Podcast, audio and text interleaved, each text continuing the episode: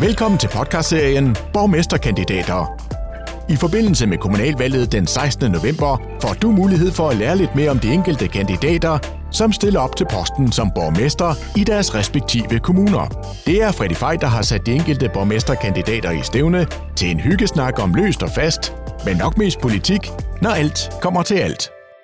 Velkommen til endnu en udsendelse i programrækken Borgmesterkandidater. I dag der kan vi rent faktisk også sige, ikke bare goddag og velkommen til en borgmesterkandidat, men rent faktisk en borgmester også. Henrik Frandsen fra Tønder Kommune, oprindelig venstremand, men så var der noget med et afhop og Tønder-listen, men det kommer vi alle sammen til. Først velkommen til, Henrik. Rigtig mange tak skal du have. Henrik, at være borgmester lige præcis her, slut maj 2021, hvordan er det? Nu har det jo været corona, jeg ved ikke hvor længe. Altså, det har været en meget mærkelig periode. Ja, men det vil jeg gerne sige. Det har godt nok været underligt at være borgmester, fordi jeg har jo været vant til at komme ud blandt folk hele tiden. Ja. Være med til arrangementer, være med til aftenmøder og så videre. Jeg har stort set ikke haft en aften, hvor jeg har været hjemme indtil, det må jo så være 11. marts sidste år, hvor Mette Frederiksen jo gik på landsdækkende tv. Sådan lige fra den ene dag til den anden, og være nærmest slået hjem i Ludo, kan man sige. Ja. Ikke at komme ud blandt folk i et helt års tid her. Det har faktisk været, jeg har manglet det, og jeg glæder mig rigtig, rigtig meget. Det kan jeg da godt forstå. Altså, altså, som politiker har det vel også været en super mærkelig periode. Altså, som du siger, det har været svært at møde folk og komme ud. Men i det hele taget, hvad med at få politik igennem? Jamen altså, det har jo sådan set kørt, altså maskinen har jo kørt, ja. Kommunen har kørt, og medarbejderne har været sendt hjem, men at arbejde. Og jeg har jo også i perioder, hvor det har været mest nedlukket, jo siddet og passet mange af mine pligter hjemmefra. Men det er jo ikke fordi, at selve den sådan, hvad skal man sige, kerneopgaven i at være borgmester, det at være førstemand i kommunen og sådan noget, det har jo kørt videre. Og ja. Der har også været møder, det har så været på Teams og så videre, som det jo hedder, når det er en skærm. Vi har holdt kommunalbestyrelsesmøder en enkelt gang på sådan et skærmmøde, men ellers har vi mødt i idrætshaller og så videre. Så selve det politiske arbejde, beslutningerne, alle de ting, der skal til, det har jo kørt, videre. Det, der har manglet, det har været simpelthen kontakten med vores institutioner, plejehjem, skoler og så videre, kontakten med borgerne, ja. Det at være ude til arrangementer og så videre. Det har jeg manglet helt vildt, og det glæder jeg mig helt vildt til igen. Henrik, lad os lige starte lidt længere tilbage, fordi at, du er jo ikke nogen ny mand i politik. Du har været i politik hvor mange år?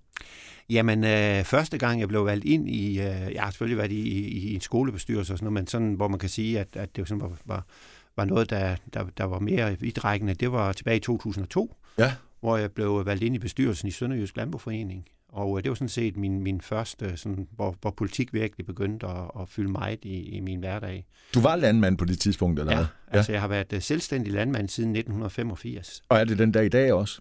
Nej, jeg har solgt min ejendom sidste år, men ellers har jeg været selvstændig landmand indtil sidste år. Var det på grund af borgmesterdelen, at du var nødt til det simpelthen? Ja.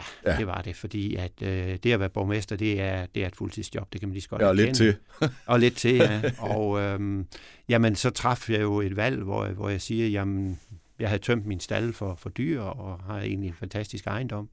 Og så har vi besluttet at sælge den, og så give borgmesterjobbet fuld skrue. Ja. Også fordi jeg tænkte, jeg kommer nok ikke tilbage til det med at have husdyr i stallen og sådan noget længere. Så valgte jeg at sælge min ejendom på det tidspunkt. Vi bor så stadigvæk til leje i stuehuset, men altså, jeg bor på landet endnu. Men altså, nu er det borgmesterjobbet, der er mit arbejde. Også fordi det kræver altså mere end 37 timer, vil jeg gerne sige. Ja, og du brænder vel også for politik, tror jeg. Ja, men det er jo det, man gør. Og det er det, man gør. Og det med, jeg sagde til mig selv dengang, at hvis jeg tror på, at jeg både kan være fuldtidsborgmester og fuldtidslandmand på én gang, så er der ingen af delene, der lykkes. Nej.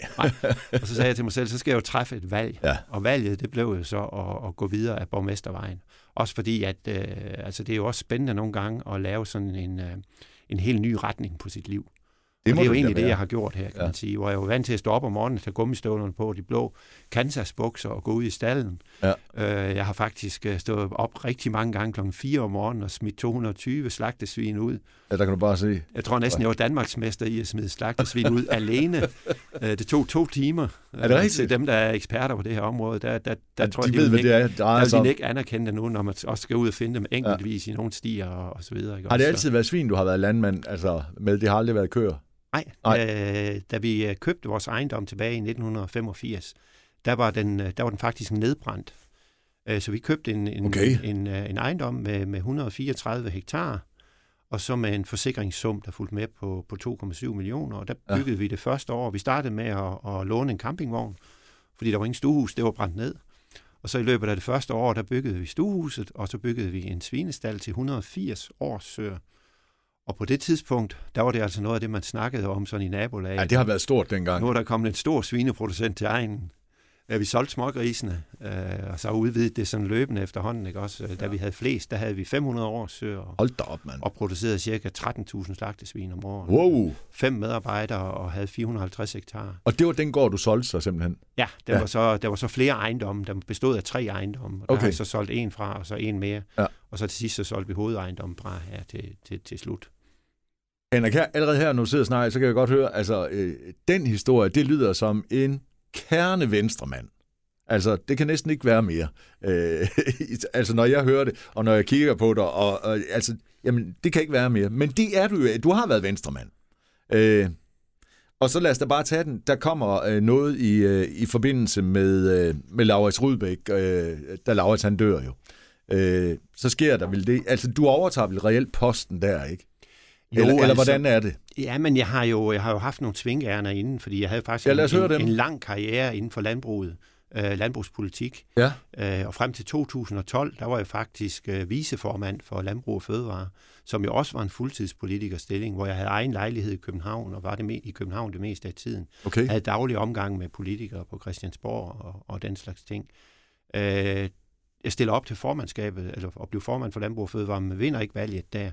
Det var så Martin Merl, der vandt. Der var 2 kandidater, det var Henrik Frandsen og Martin Merl, og det blev så ham, der vandt. Og så tænkte jeg, nu er det ikke Landbrug og Fødevare, der skal være min fremtid længere. Nej. Så der valgte jeg at stille op til kommunalpolitik for første gang ved valget i 2013, og blev så valgt ind og havde et super godt valg, vil jeg også gerne sige. Og det var så for Venstre jo? Det var nemlig for Venstre, ja.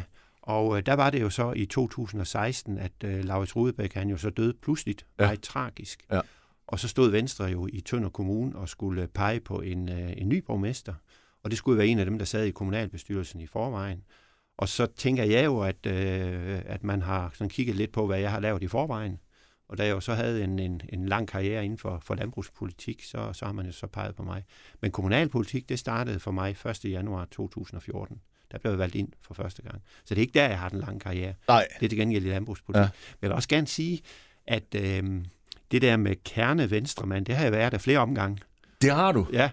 Da vi købte vores ejendom tilbage i 1985, der meldte vi os også ind i Venstre i Skærbæk. Okay. Ja, det er jo sådan, så mødte man jo nogle mennesker der. Ja, ja, selvfølgelig. Men jo. I 1996, der meldte jeg mig ud af Venstre igen. Hvorfor? I protest mod Uffe Ellemann.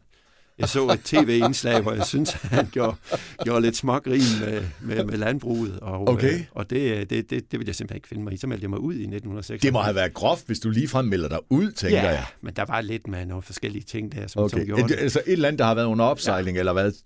Ja, det var, jeg kan ikke huske lige præcis, hvad det var. Det var men det må have været groft, hvis du tænker. Det var nok til, at jeg meldte mig ud i hvert fald. Ja. Ja, det var der flere, der gjorde ved samme lejlighed. Okay. Ja, så meldte jeg mig ind igen i 2006. Ja. I Venstre, og så har jeg så været medlem indtil sidste år. Ja.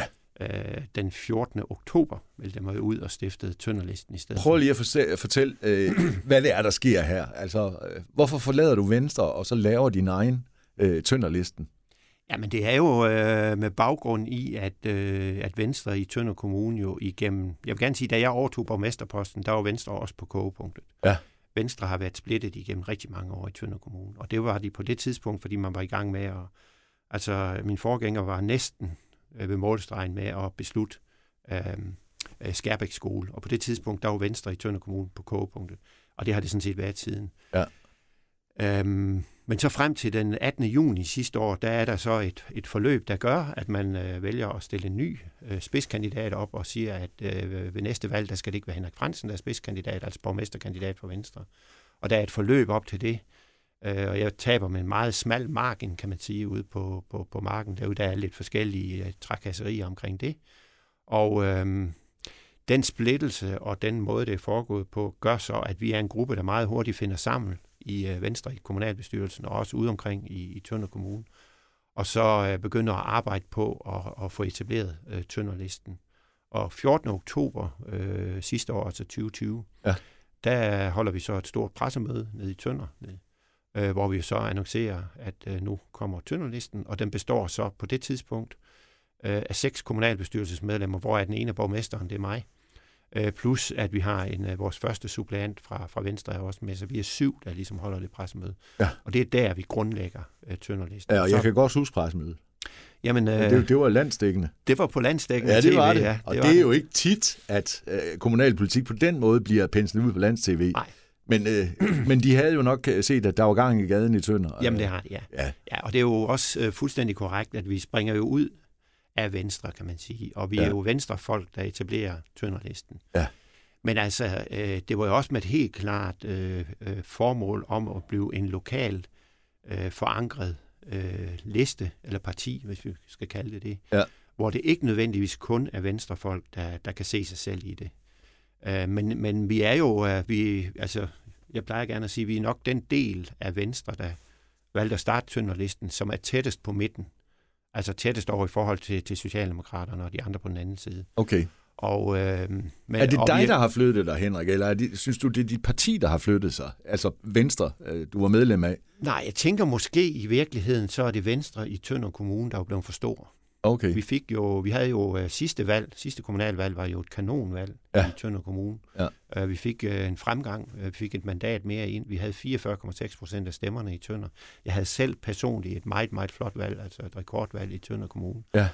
Og den store spændvidde, der var i Venstre, og de store spændinger, der var i Venstre, det betød bare, at på et eller andet tidspunkt, der måtte det deles i to, tænker jeg.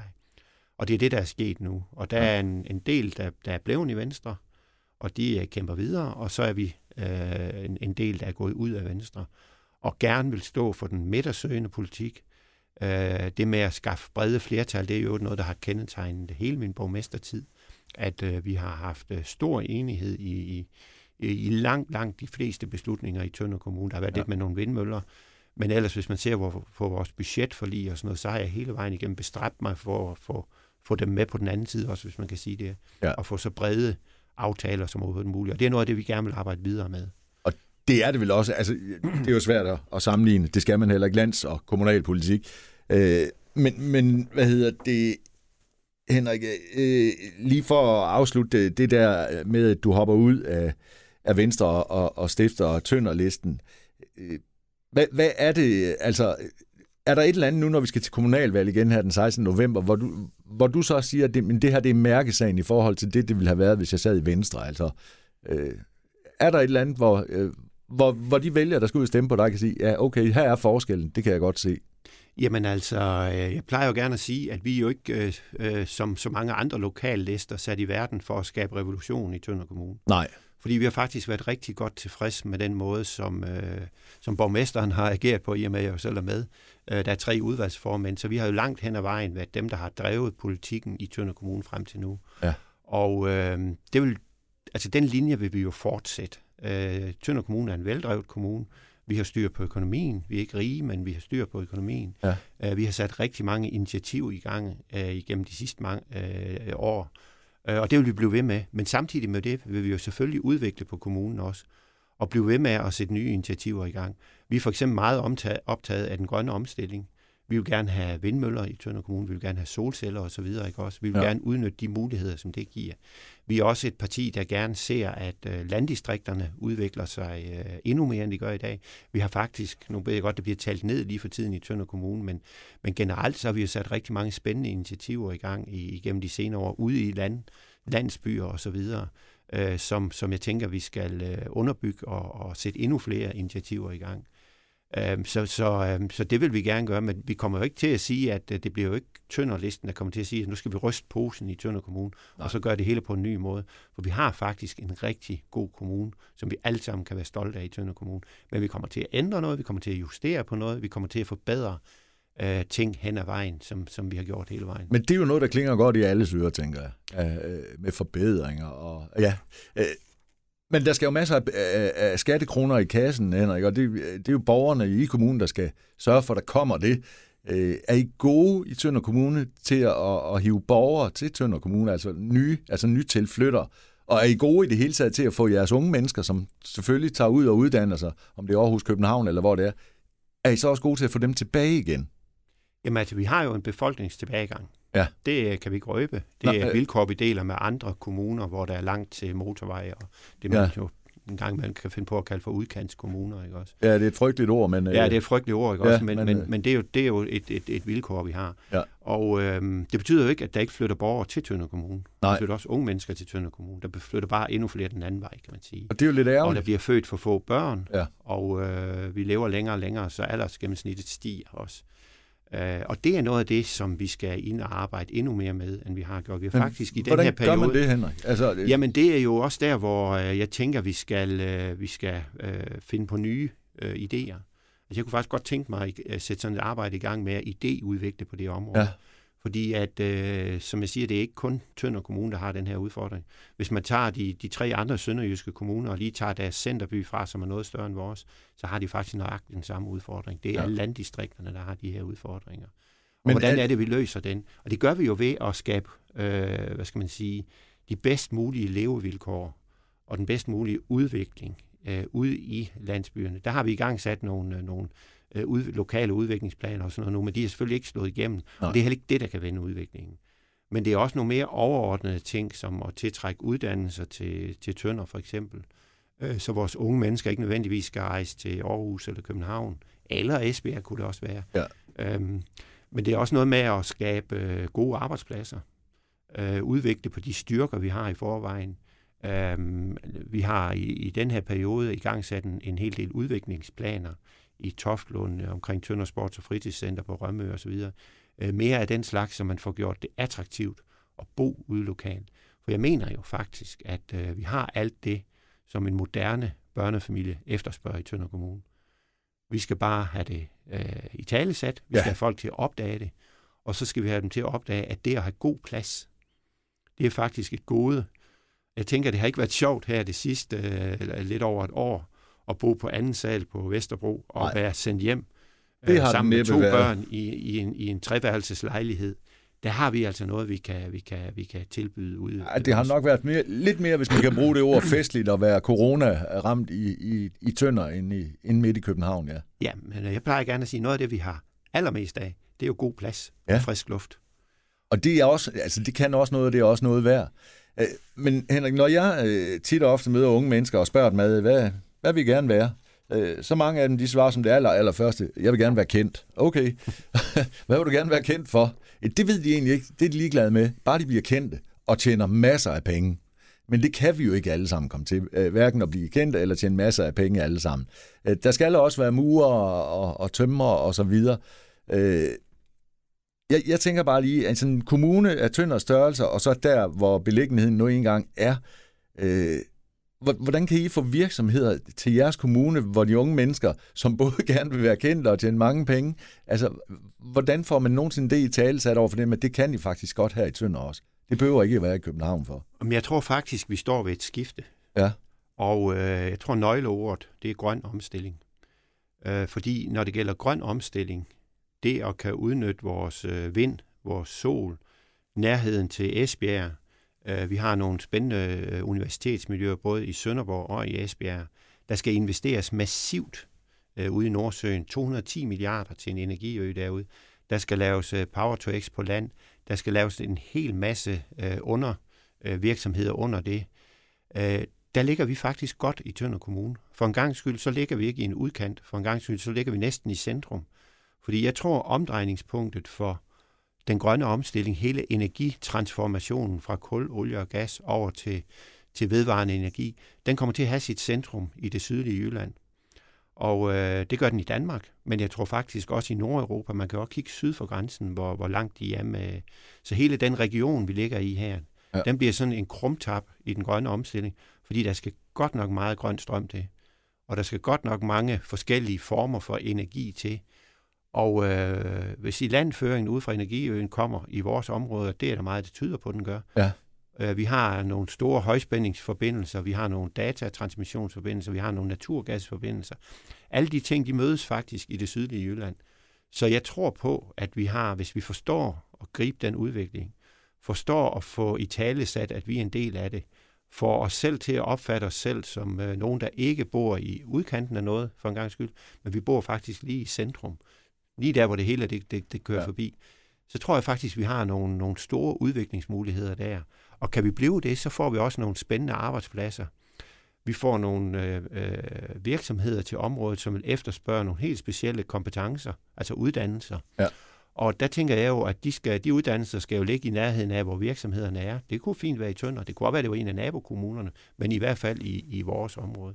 Så jeg tror faktisk, det er sammenholdt med, at vi jo rent faktisk kan tilbyde god plads til en moderne børnefamilie. Det er noget, folk efterspørger mere og mere. Ja. Det kunne godt være noget af det, der som kunne være med til, sammen med en hel masse spændende initiativer i kommunen, sammen med måske nogle regeringstiltag, der gør, at man flytter nogle ting ud i andre dele af landet, end lige nødvendigvis de store byer. At det er sådan noget, der skal til, tænker jeg, mere end at det er store ord, og der er lidt overbud. Der er gået lidt overbud i begrebet bosætning i dag, synes jeg. Men jeg hørte også lidt sige, at du er helt klar på at være borgmester i en supergrøn kommune, altså, som gerne vil det her. Helt sikkert, for jeg tror faktisk, at den grønne omstilling, lige præcis for Tønder Kommune, kan være en trædesten til, at vi kan forvente den udvikling, vi desværre, eller afvikling i visse områder, men at vi kan forvente det til en udvikling. Altså den nedadgående spiral, vi har været i nu i, det er jo længe før kommunalreformen, det her har stået på igennem rigtig mange år. Ja. Det er jo ikke nyt, at vi taber borgere i Tønder Kommune. Den nedadgående spiral, den tænker jeg faktisk, at vi muligvis kan forvente at få så lavet til en opadgående spiral i stedet for. Men det kommer ikke i overmorgen, det vil jeg gerne sige, og der skal hårdt arbejde til, og vi skal kende vores besøgelsestid ved havelån for at også få de investeringer i Tønder Kommune. Men der tænker jeg også, det er vigtigt, at vi står sammen om det i kommunen. Henrik, jeg kunne godt tænke mig at vide, jeg spørger faktisk næsten alle dem, eller det gør jeg spørger alle jer lokalpolitikere, der kommer ind, hvorfor man gider at være i politik, fordi enhver ved jo godt, at politik det øger til unders holdeplads. Altså, stikker man snuden frem, så skal man i hvert fald være klar til at få en orden. Og jeg er også godt klar over, at lokalpolitik er måske ikke helt så slemt som landspolitik. Men jeg hørte også lidt sige, at du har jo øjnene rettet lidt mod noget landspolitisk. Eller det ved jeg ikke, har du det mere? Vil du stadigvæk gerne det, eller hvad? Nej. Er det bare, jeg har overhovedet skal du sige det nu? Eller? Jamen, jeg har overhovedet ingen ambition om landspolitik. Nej. Det vil jeg gerne sige. Hvordan kan det være, at du ikke har det, Henrik? Altså, for jeg tænker, du er da måske en, som har været inde sådan lige og været over at snuse lidt til det, om ikke andet, og afskrækket det der, eller hvad? Eller synes du, at du kan gøre en større forskel i lokalpolitik, eller? Nej, jeg vil gerne sige, da jeg var i det, fordi Landbrug og Fødevare, hvor jeg jo var viceformand, det var landspolitik, og det var fuldtidsarbejde i København. Ja. Og da jeg var i det, der synes jeg, det var vanvittigt fascinerende. Ja. Og da jeg kom hjem fra det møde, hvor jeg ikke blev valgt som formand og besluttede mig for at stoppe, der blev jeg faktisk også opstillet som folketingskandidat for Venstre i Tønder Kommune. Det holdt cirka et år. Så fandt jeg ud af, så trak jeg mig. Jeg nåede ikke at komme til valg som folketingskandidat. Så trak jeg mig, fordi jeg fandt ud af, at det var faktisk ikke det, jeg ville i livet. Hvorfor var og det ikke efter, det? Efter det, der har jeg da fuldstændig overbevist om, at min politiske fremtid, den ligger i Tønder Kommune og omegn, hvis man kan sige det på den måde. Ja, ja, ja. Og det gør den, fordi at jeg elsker at stå op om morgenen hjemme i Skærbæk, sætte mig i bilen, køre ned og passe mit arbejde ned på rådhuset, eller hvor jeg nu kører hen, komme hjem igen, samme sted. Ja. Og når jeg så er ude og handler, så møder jeg mine borgere. Jeg er ude blandt de borgere, som jeg er borgmester for. Ja. Det er noget af det, der kendetegner det at være kommunalpolitiker og være borgmester. At du kan ikke være borgmester i Tønder Kommune, uden at bo i Tønder Kommune. Nej. Du kan godt være folketingsmedlem valgt i Tønder Kommune, og så bo i Holbæk for eksempel. Tag på arbejde på Christiansborg. Ja, det kan man godt, ja. Men jeg synes også, jeg oplevede, da jeg var landspolitiker, at jeg stod op mandag morgen, så satte jeg mig i toget i Vojens, så kørte jeg til København, og så kom jeg hjem om fredagen. Og så spurgte jeg jo sådan min, når jeg kom hjem, så spurgte jeg, hvad er der sket herhjemme, mens jeg har været væk? Men der var sket det. Og hvad har du så i grunden lavet, spørger de så. Ikke også? Fordi de ved jo ikke, så bliver man ligesom sådan en del af en parallel verden, når man kommer væk fra sit nære område. Det kan jeg godt følge dig i, ja. Og det sker jo ikke, når man er i lokalpolitik, for man bliver jo hele tiden mindet om, at man er i lokalpolitik. Ja. Men jeg vil også gerne sige, at det kan godt være, at det er øretævernes holdeplads. Det er det også. Ja. Det er bare ikke ret tit. Okay. Selvom jeg har været igennem det, som jeg har været igennem med den der shitstorm og for du har da netop været igennem noget af det, hvor man tænker, puh, om jeg gad. Altså, men jeg vil gerne sige, at det har i hvert fald ikke fyldt 25%. Jeg har det ikke. Af mine kontakter. Lige når du står i det, Henrik, tænker du da ikke, det er da ikke noget, det er ikke værd det her. Men man er nødt til at lære at skille tingene ad. Ja. Fordi hvis man hele tiden fokuserer på den sure kommentar ned under en artikel, ja, eller den, som laver et læserbrev, eller sådan. Hvis man hele tiden fokuserer på det, så tænker jeg ikke, man skal gå ind i politik. Det tror jeg heller ikke. Nej, fordi så bliver man i dårlig humør. Ja. Og så ender det med, at man får mavesår, og, ja, det gør det. Og måske på et eller andet tidspunkt sker noget, der er meget værre. Ja, lige præcis. Hvis man nu i stedet for vælger at fokusere på dem, man møder nede i brusen, dem, som man arbejder sammen med, som man har tillid til, og som man kan stole på, og som i virkeligheden er meget positive, og som fylder meget mere sådan timemæssigt, end de andre gør. Altså, de andre fylder ikke meget, når det, selvom man er inde i en eller anden kampagne, hvor de kører imod en. Nej, men det er bare dem, der råber højst, jo. Man skal fokusere på, man skal altid tælle de lyse timer, og ikke de mørke timer, og det skal man også i politik. Og jeg vil gerne sige, at jeg, i løbet af en dag møder jeg så mange positive mennesker. Det gør jeg. Og det gør jeg også, når jeg går tur i byen, og det gør jeg ned i brusen. Fordi dem, der går over stregen, og dem, der sviner, og dem, der skriver negative læserbrev, hvad de gør, dem tænker jeg, de kan tælles på 3-4 hænder i Tønder Kommune. Ja. Og der, men altså, de kan bare larme meget, ikke? 20 stykker, ikke også? Ja, ja. Og der er levet 37.000 indbyggere i Tønder Kommune, så der er altså nogen flere af dem, som er positive, end dem, der er negative. Så man skal bare lære så meget andet at koble fra. Det skal man. Man skal i hvert fald være god til at sortere i det og sige, jeg kan ikke bruge det der til noget som helst. Jo. Og det var jo ham, han skrev et negativt læserbrev sidste uge. Ja. Jeg læste lige de første 3 linjer, så ved jeg, hvad resten det indeholder, og så behøver jeg ikke at læse resten. Jeg er lidt ligesom kunstnere, der siger, de gider ikke læse deres anmeldelser, hverken om de er gode eller dårlige, for de får ikke noget ud af det, ikke? Altså, ja. Nej, og man skal bare selv tro på, at det, man laver, er det rigtige. Ja. Jamen, det er det vigtigste. Og hvis man gør det, og det tænker jeg også kunstneren. Ja. Fordi han begynder ikke at male sine malerier anderledes, fordi at han får negativt. Nej, det skulle han heller ikke gerne gøre. Nej, det skulle han nemlig ikke gerne gøre. Og jeg tænker også, så længe man som politiker er overbevist om, at det, man laver, er det rigtige, og man i øvrigt får det at vide, og rigtig mange også. Ja. Og man hver morgen, når man står op og ser sig selv i spejlet, er i stand til at have øjenkontakt med sig selv, så tænker jeg egentlig, at så kan man også... Henrik, så bliver jeg simpelthen nødt til at spørge dig om noget, fordi at, som vi sidder her i dag, der er der det vildeste palaver lige nu om det der udslusningscenter, der blev placeret på som Langeland blev belønnet med. Ja, kan man sige.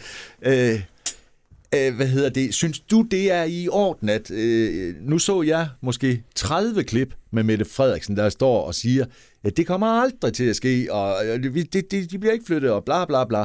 Og det samme med flygtninge, der skal hentes hjem, og det kommer aldrig til at ske. Men man ændrer lige pludselig kurs nu, fordi at der er en eller anden stemning i befolkningen, der siger det modsatte. Er det ok, tænker du? Altså at rykke sig sådan, altså... Fordi at vi sidder lige og snakker om, man skal stå ved det, man gør det. Jamen, selvfølgelig skal man stå ved sine principper, og man skal stå ved sine holdninger og så videre. Men du har da trods alt været så meget i politik. Du ved da, om der er kommet et eller andet brev fra PET, som siger, at nu er sikkerhedsrisikoen måske blevet væsentligt forværret, eller men det er det en undskyldning? Det er jo også sådan, at den beslutning, du traf for et år siden, og ikke sikkert, det er den samme beslutning, du træffer i dag, fordi der er sket nogle nye forudsætninger. Ja. Det er også det, der er lidt træls ved, hvis man sådan hele tiden skal gøre sig ansvarlig for noget, man sagde for 3 år siden, fordi det var i en anden nutid, ikke også? Altså, der var noget andet på det tidspunkt. Og jeg tænker egentlig, det der kendetegner en god politiker, det er jo, at man er principfast, man har nogle faste holdninger, man ved, hvad man vil, men at man også lytter til folk. Ja. Og at man også lader sig overbevise om, at hvis der er noget, hvor man har taget fejl, eller der er nogle nye forudsætninger, eller hvad det kan være, at man så også er villig til at sige, godt, jamen, så laver vi en ny retning. Ja, det synes jeg i hvert fald, men det skal jo ikke være fordi, at man hver morgen står op og læser meningsmålingerne, og så siger, at nu vil flertallet af befolkningen det her godt, så mener jeg også det. Nej. Fordi det synes jeg ikke, det klæder på. Nej, det gør det ikke. Nej. Det bliver meget usmageligt. Ja. Men Henrik, hvis, nu vil de så ikke have den på Langeland, vil du have den i Tønder Kommune, for eksempel? Nej, jeg tænker ikke, vi er interesseret i. Men det er jo ikke nogen, der er interesseret i. Hvad gør man i sådan en situation som politiker? Altså, der er jo ikke nogen, der gider at være nabo til sådan noget. Nej, men nu er jeg heldigvis borgmester i Tønder Kommune, og jeg er jo sat i verden for at varetage Tønder Kommunes borgers interesser. Ja. Og jeg tænker, vi har et statsfængsel i dag, et åbent fængsel. Ja. Det er vi rigtig glade for. Det er nogle super gode arbejdspladser, og det er nogle fantastisk dygtige folk, der arbejder derude. Vi har grænsen og så videre, ikke også? Altså, jeg tænker ikke... Du har ikke brug for mere, nej. Nej, jeg har ikke brug for en... Jo, vi vil gerne have nogle statslige arbejdspladser. Jo. Ja, man skal huske på, at der følger 250 statslige arbejdspladser med til sådan et udrejsecenter. Trods alt, men... Men alligevel så takker vi nej i den her omgang. Det er fair nok. Ja, hvor det ender hen, det er meget spændt på at se. Henrik, den 16. november, der er der jo kommunalvalg, og chancen for, at det er dig, der også efter 16. november stadigvæk sidder i borgmesterstolen i Tønder. Hvordan er mavefornemmelsen lige her, inden vi går ind i den første sommermåned? Jamen, jeg synes, jeg har en god mavefornemmelse. Jeg synes, at Tønder-listen er kommet godt i gang. Vi har lykkedes os at få samlet et stærkt kandidathold. Vi har endnu flere kandidater på vej, kan jeg godt røbe her. Ja. Og, men jeg ved også godt, at det har aldrig været mere åbent i Tønder Kommune. Altså, det er ikke kun Henrik Frandsen, der er i spil som borgmester. Det er heller ikke kun min konkurrent i Venstre, der er i spil som borgmester. Der er flere. Altså, jeg plejer gerne at sige, at vi er nok cirka en håndfuld, som går og overvejer, hvordan kan jeg spille mig god til at blive borgmester herefter. Ja, selvfølgelig, jeg gør, hvad jeg kan. Jeg mener også, at jeg har leveret de sidste fem år her på posten. Og så videre, men jeg... Og du har stadigvæk energien og gejsten, og altså, du vil det gerne. Altså, det nemme for mig havde jo været på den 18. juni ude på marken i Aarskov, da jeg ikke fortsat som var spidskandidat for Venstre.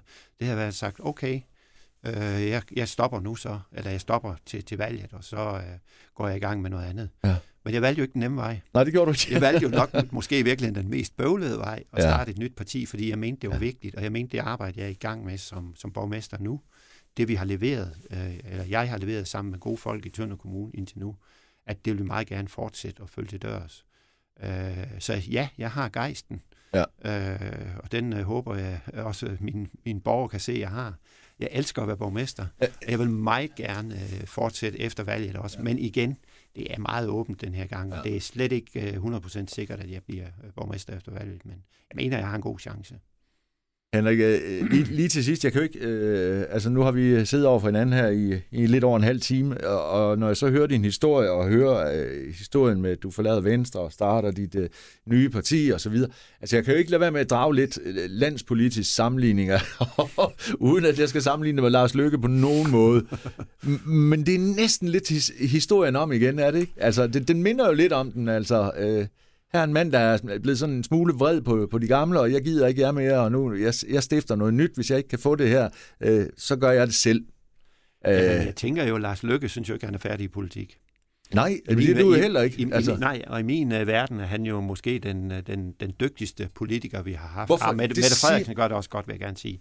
Okay, men der er rigtig mange, der siger det, du siger, at Lars Løkke er måske en af de dygtigste politikere, vi nogensinde har haft. Ja. Altså, jeg synes, Mette Frederiksen konkurrerer om det sammen med, men jeg vil ikke vurdere, hvem af dem, der er dygtigst nu her. Nej. Men jeg har det jo sådan med hensyn til mit... altså, jeg har jo ikke selv valgt at stoppe. Nej. Da jeg ikke blev spidskandidat. Nej. Og jeg mener ikke selv, at jeg er færdig som borgmester i Tønder Kommune. Jeg har rigtig meget, jeg kan bidrage med nu. De folk, jeg har om mig, synes jeg er nogle meget, meget dygtige folk, jeg har med. Og derfor så vil jeg meget gerne fortsætte. Men det er jo selvfølgelig vælgerne, der afgør det på valgdagen, og hvordan sammensætter de kommunalbestyrelsen, og jeg er i stand til at finde nogen. Man skal jo tælle til 16 kommunalbestyrelsesmedlemmer i Tønder Kommune. Det er de lange knives net, men... Ja, der kan jo ske meget, ikke også? Kan og i fodbold siger man, at bolden er rundt, og alting kan ske, og det siger man så ikke. Men blyanten er spids, og alle kan sætte et kryds, tænker jeg, man skal sige i politik. Ja, det skal man vel, ja. Og alt kan selvfølgelig ske, også, men jeg føler, jeg har med noget at bidrage med endnu. Ja. Og mavefornemmelsen, den er god? Mavefornemmelsen er god, men jeg ved også udmærket godt, at det er meget åbent. Og jeg tænker, vi er 5 cirka, der bejler til posten. Det bliver mega spændende, og det tror jeg også selv, du tænker, det gør. Helt sikkert. Ja. Men det er den 16. november, at der er kommunalvalg i Danmark, og Henrik, tak for sluderen, og jeg ønsker dig selvfølgelig held og lykke, når det kommer til den 16. november. Mange tak i lige måde.